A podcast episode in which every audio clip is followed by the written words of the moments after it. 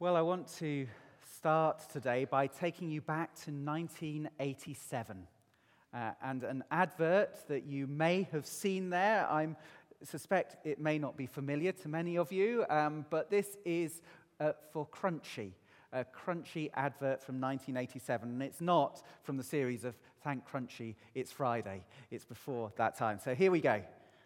Cadbury's Crunchie, a delicious golden honeycomb center smothered in a thick chocolatey coating. If you melt it in your mouth, Crunchie could last longer than other bars, but you insist on crunching Crunchie. That's the way. Crunch, crunch, crunch, crunch. We like it. That's the way. Crunch, crunch, crunch. We like it. That's the way. Crunch, crunch, crunch. We like it. We made Crunchie to last. Maybe we made it too good. Okay, so there you go, a crunchy advert from 1987 using uh, the music from a hit from 1975 uh, from KC and the Sunshine Band. I think I've got that right. Steve's putting his hand up. Uh, that's, uh, and they amended the word slightly to say, that's the way we like it. Uh, and the series that we're doing at the minute is called This Is What I Like. Uh, and when it comes to chocolate, I think it's fair to say that actually, as a country, we love our chocolate. How many people here love chocolate? Quite a lot of people. According to one survey, did you know that in our lifetime, on average, each person will eat one and a half tons of chocolate and spend £12,000 on chocolate? Um, that's quite an incredible amount, isn't it? Many of us like it. And of course, there's so much choice when it comes to chocolate. Uh, you might prefer uh, dark chocolate or milk chocolate or um, white chocolate. We, can add different flavors to it orange flavored chocolate, mint flavored chocolate. We can add different things to the chocolate itself caramel, uh, biscuit, wafers, nuts, these kind of things. We add all kinds of things to it, uh, and we have lots of different favorites. Just turn to the person next to you and tell them, what's your favorite chocolate?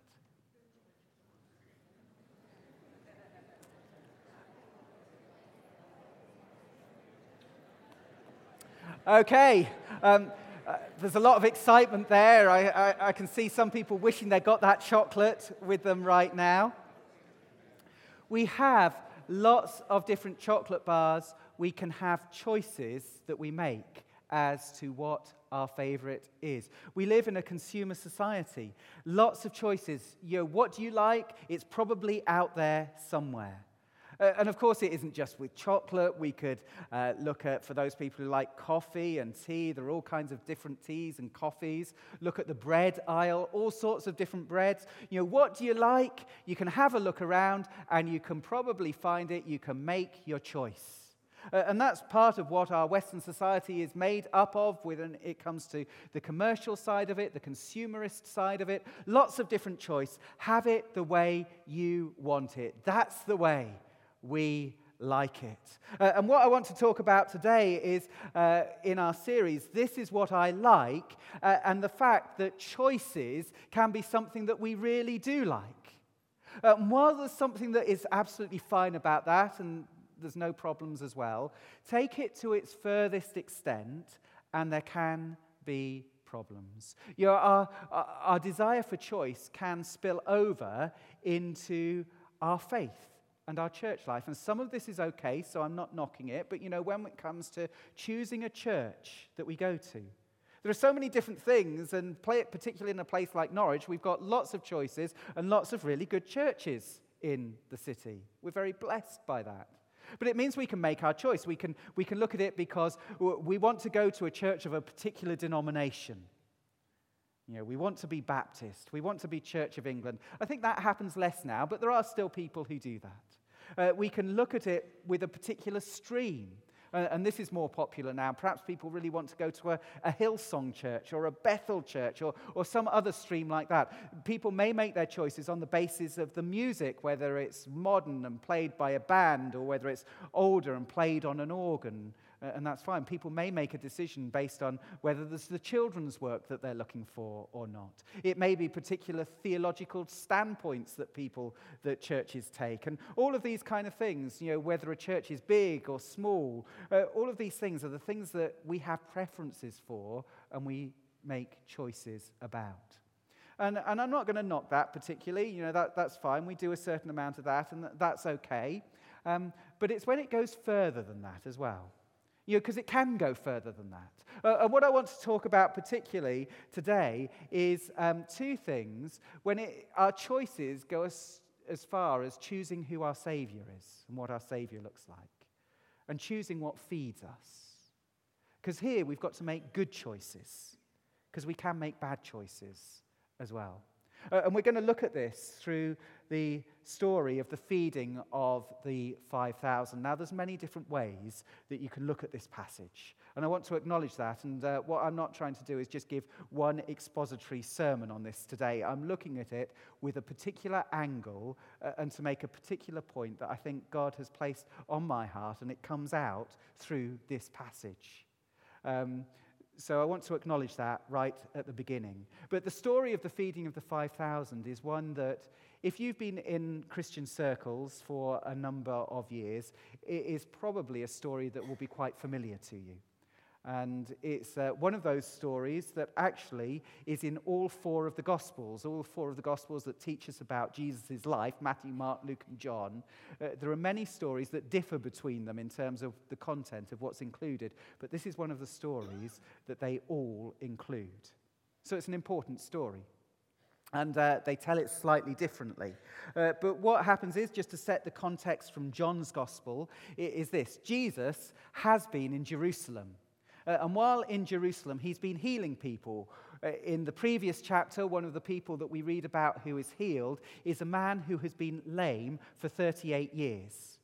Jesus heals him. Wow, amazing, that's great. Uh, except if you are a religious leader who is more concerned about the fact that Jesus has done this on the Sabbath day. Uh, and they are very angry with Jesus because for them this is work, for them this is breaking God's law. And that's what Jesus has done.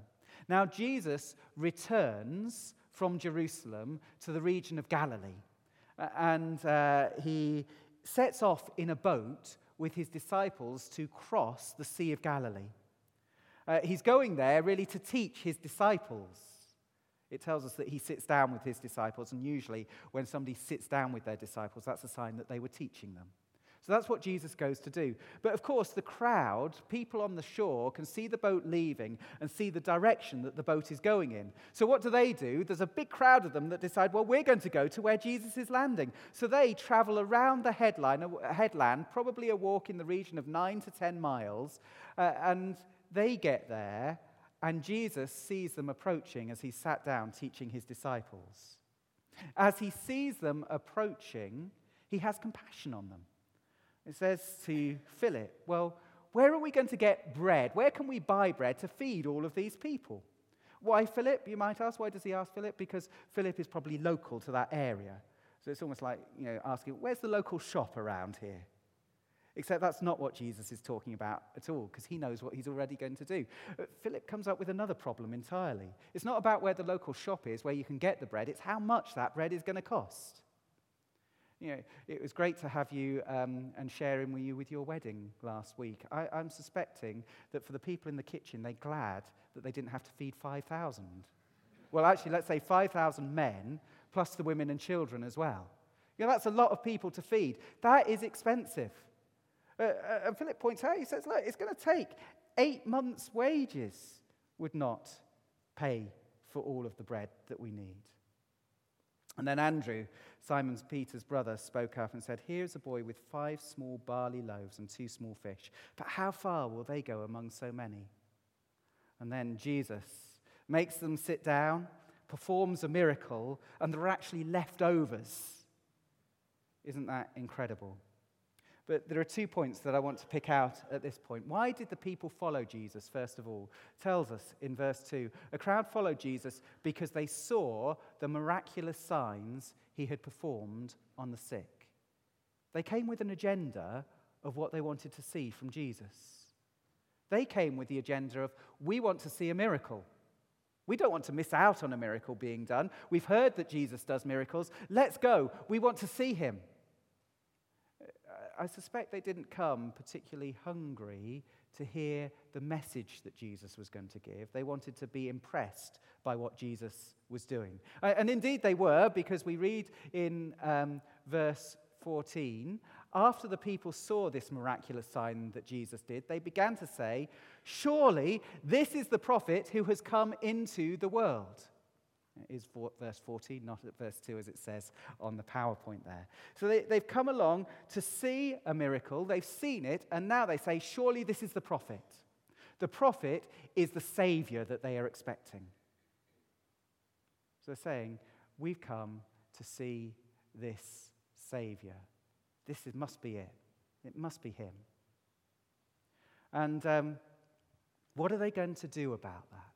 This is where you have a choice to make. Because we might come here today, and there may be people who are exploring what you think about the faith, and that's great. We're really glad that you're here today.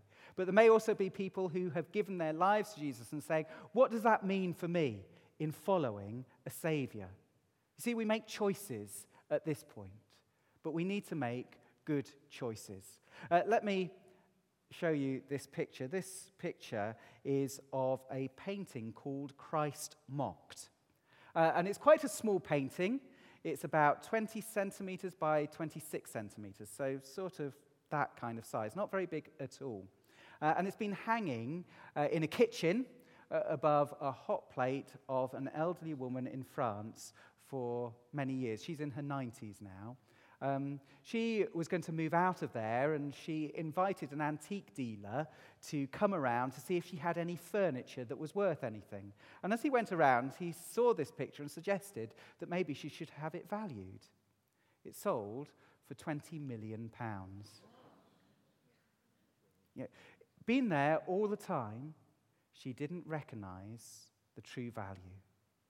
And that's what happens in this story, in one sense, for the crowd.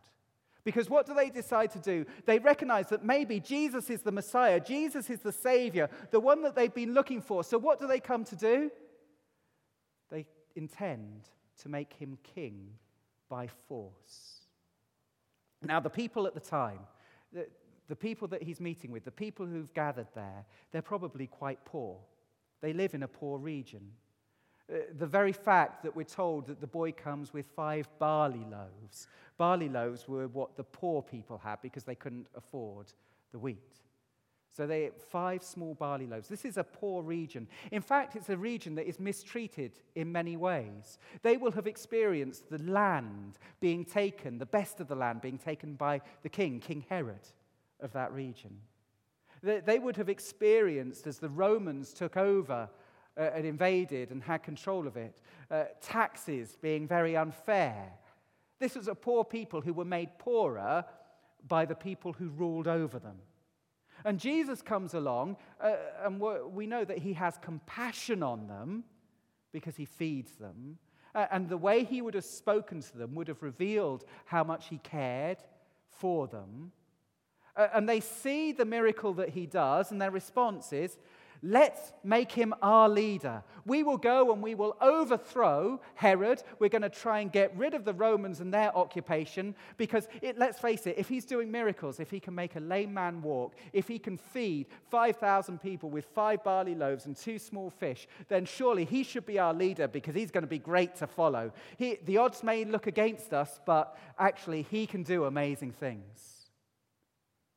You see the way they're beginning to work. They're choosing to make Jesus, they recognize him as Savior, and they're choosing to make him a political leader. And they're not understanding the true value of what Jesus has come to bring. This is the point that I want to make today when we look at the choices that we make. We can acknowledge Jesus as our Savior but we can try and make him into the Savior that we want him to be, rather than looking at the Savior that he is. And that means we could spend many years like that elderly woman in France who had a really valuable picture on her wall but didn't know it, living in ignorance of it, and only in her old age is the true riches released to her as she sells that. And the same can happen to us with faith. If we try to make Jesus into the Savior that we want him to be, we can be missing out on the riches of discovering who Jesus really is. We live in spiritual poverty. How does that happen? Well, it may be when we say, This is what I like about Jesus. So I will take the parts of Scripture, the parts of the Bible, the parts of what the Bible says and how we should be. I'm going to take the parts that I like. Uh, and the other parts that may be a bit more difficult, I'll push them to one side. We can do it by saying, uh, actually, I'm pretty sure, without leaving very much doubt at all, that the way Jesus thinks about things and the way Jesus looks at the world is exactly the same way that I do. we can do that so easily. You know, we make our opinions are actually the same as what Jesus would say. Uh, and we need to have a humility that comes and says, Yeah, this is what I think, but I could be wrong. But I'm hungry to find out more about who Jesus really is and that he will reveal more of himself to me. See, these are some of the ways that we can make Jesus into the Savior that we want him to be. We can say, we can come and have a wrong view of faith. This is one of the things that has been preached. It's kind of a, a, prosperity gospel message that says, actually, if you do what Jesus tells you to do, everything is going to be all right. You know, we can easily make Jesus into an insurance policy. You know what I mean by that? It's simply this that actually, if we've got Jesus in our lives, if something goes wrong, all we need to do is we pray to Jesus and everything is going to be transformed and everything will be all right. Do you know how many crises of faith I discover in people where something goes wrong, they pray, uh, and they were expecting Jesus just to make everything all right, just like that, and it doesn't happen, and they suddenly think, is Jesus really there? You see, it's making the wrong idea of who Jesus is. Because actually, when I read the scriptures, it doesn't promise me ever in the scripture that everything is going to be all right, absolutely right now. It promises me that one day, when heaven and earth are renewed, that Jesus is in control, and one day everything will be all right. But it may not be all right right now, even when I prayed for stuff. You know, let's face it, Jesus died in this world. He was crucified on the cross. That wasn't all right. He prayed to his Father in heaven, Lord, if it be your will, may I be spared from this sacrifice, from this cup of suffering. But the answer was no. Actually, he needed to go through it. But one day, everything will be all right. This is what we need to understand. Uh, and actually, if we don't understand these things, we're making uh, Jesus into the Savior that we want him to be because it's really nice if we think that actually, if something goes wrong, I can pray and everything's going to be all right. That's a really nice thing to think. That's what we want to happen. But what we're doing is we're making Jesus into the Savior we want him to be. We're not looking at who he is. And actually, the reality is of who he is, it's better than we can possibly imagine. You know, that's the good news. Because we tend to want Jesus to sort things out here and now. He sorted things out for the whole of eternity. Isn't that great? And that's what we need to be looking at. But we need to be a people who say, actually, I want to see Jesus as he really is. The problem for the crowd is they were trying to make Jesus in who they wanted to be. They wanted to make their own Savior. We need to be people who say, I'm not trying to make my own Savior. I want to be a person who discovers more about who Jesus truly is. I don't want to make him in my image. I want to discover what he's truly like. Our choices are important. Our choices are important because here's, um, here's a picture of a car um, that was, it was tweeted by uh, East, West Midlands Police, um, taken because it's a stolen car. Um, there was a man who was going to his 10th driving test. He'd failed nine of them he decided on his way to the 10th one to steal a car and drive himself there. He failed his test for the 10th time and was then arrested as well. Generally, I think it's easy to say, bad choice. Bad choice. Bad thing to do. Doesn't make sense. But you know, we can get caught up in not making good choices, and we need to make good choices instead.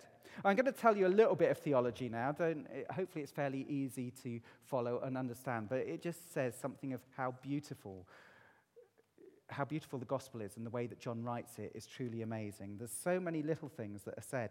I don't know if you picked up on it. Verse 4 says, The Jewish Passover feast was near. Easy for us to gloss over those words. This is what I think John is doing in this. He, he's putting in people's minds what the Jewish Passover is all about. That's a part of the context of this story. Uh, uh, and for people at the time, a couple of things that they would have thought of, of the Passover feast and Moses, their leader at the time, and the amazing things that happened as God rescued his people at that time. Uh, they would have remembered things like manna from heaven, where they didn't have food, bread raining down on them from heaven.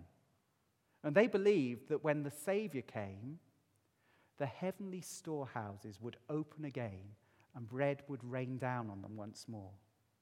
They would also have remembered how they got out and escaped from Egypt with the parting of the Red Sea. You see what we have here in two stories that John tells us following that. First one, a miraculous thing that happens with five barley loaves. And then the next story, we didn't read it, but the next story in the Bibles will say to you Jesus walks on water. So we've got a miracle of bread and we've got a miracle of water pointing us towards Passover and what they were celebrating. And that's important to understand because I want to take us just a little bit further in the story that we didn't read. So the thing is, what's happened is we've left it. Jesus, knowing that they intended to come and make him king by force, withdrew again to a mountain by himself. When evening came, his disciples went down to the lake and they set off on the lake once more. They set off, Jesus wasn't with them. And then later on, Jesus walks out to them on water. And that's another miracle. Uh, they get to the other side. The next day, the crowd who's been on the other side of the lake realizes that Jesus isn't with them, Re- realize that only one boat has left. They're not sure quite what's happened, but they come back round to the other side of the lake, lake to find him. When they found him on the other side of the lake, they asked him, Rabbi, when did you get here? Jesus answered, I tell you the truth, you're looking for me not because you saw miraculous signs, but because you ate the loaves and had your fill. See, the difference between a miraculous sign and a miracle is a sign is pointing towards something else. They didn't recognize that what Jesus had done was pointing towards something else. They were only interested in the fact that he'd fed them out of so little. That's all that they were interested in. So that's why they come to find him again. You see, they're not really understanding who Jesus is. But what they need to discover is actually what's going to feed them. Uh, and so the story goes, Jesus carries on and says, Do not work for food that spoils, but for food that endures to eternal life, which the Son of Man will give you. On him, God the Father has placed his seal of approval. They asked him, What must we do to do the works God requires? Jesus answered, The work of God is this, to believe in the one he has sent. And they say, Well, actually, our ancestors, they had manna from heaven. They say, What miraculous signs then will you give that we may see it and believe you? What will you do? Our forefathers ate the manna in the desert, as it is written. He gave them bread from heaven to eat. And the words on the screen tell you what Jesus said I am the bread of life. He who comes to me will never be hungry, and he who believes in me will never be thirsty. Jesus is saying, actually, look at this, the miracle. You know, you're thinking about the heavenly storehouses being opened and bread raining down from heaven. You want to know what that bread is today, what the sign is? It's me. It's me. I'm the bread of life. Uh, and actually, you saw a miracle and experienced a miracle of bread and fish feeding 5,000 people. You know what? You'll be hungry again when you eat that bread. But when you discover that I am the bread of life, you will never hunger and you will never thirst again because you will find your true satisfaction in me. See, we need to choose what we feed ourselves with. The people at the time were choosing to feed on miracles. They wanted to see amazing things that Jesus was doing. They didn't want to hear the message. The scribes and Pharisees, the religious teachers of the law, they were filling themselves on people following the law, they thought a savior, a Messiah is going to come, and he's going to keep the very letter of the law that we experience. That will be the sign. It can't be Jesus because he's not doing what we think he should be doing. He's not following the laws as we should expect. what's feeding them? What's feeding us? You see, we can feed on so many things in life that bring us satisfaction success, promotion, achievements. We can feed on material things, our homes, gadgets, the things that we like to spend money on. We can uh, find it in our leisure pursuits and find that that feeds us. But you know what? All of these things ultimately will leave us still hungry and thirsty. It's not that these things are wrong of themselves, but just that we will never find our true satisfaction in them. And Jesus says, I'm the bread of life. Feed on me, because I'm the one who will make sure that you have the most satisfaction that you can have out of life. Feed on me. See, we have choices what we feed on. There's one good choice making Jesus the center of our lives. Let me just finish with one story. It's about Pavarotti. Some of you will know him as a great opera singer. Pavarotti, when he was growing up, his father was a baker, and it was he who introduced him to the wonders of singing. Uh, and Pavarotti really got into it, really loved it. He, he ended up going to college. Uh, as he finished at college, he had a choice um, to just sing or to do some teaching and singing as well. And he asked his father's opinion. This is what his father said to him, he reported. He said, Luciano, if you try to sit on two chairs, you will fall between them. For life, you must choose one chair. Pavarotti then said, I chose one. It took seven years of study and frustration before I made my first professional appearance. It took another seven years to reach the Metropolitan Opera. And now I think whether it's laying bricks, writing a book, whatever we choose, we should give ourselves to it. Commitment. That's the key. Choose one chair. And this morning, as we live in a world of many choices, I just want to encourage us choose one chair for where we will find our satisfaction in life. It's not that other things are wrong and we shouldn't enjoy them. Yes, do. But what's going to be at the center? What's going to be at the heart of our lives? Choices. The choices we make are important. This is what I like choices. That's okay. But we need to make sure they're good choices. Making sure we follow a Jesus and trying to find Jesus who actually is there, not the one that we would like to be there.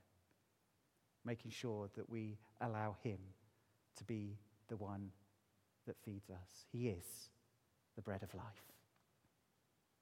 Amen.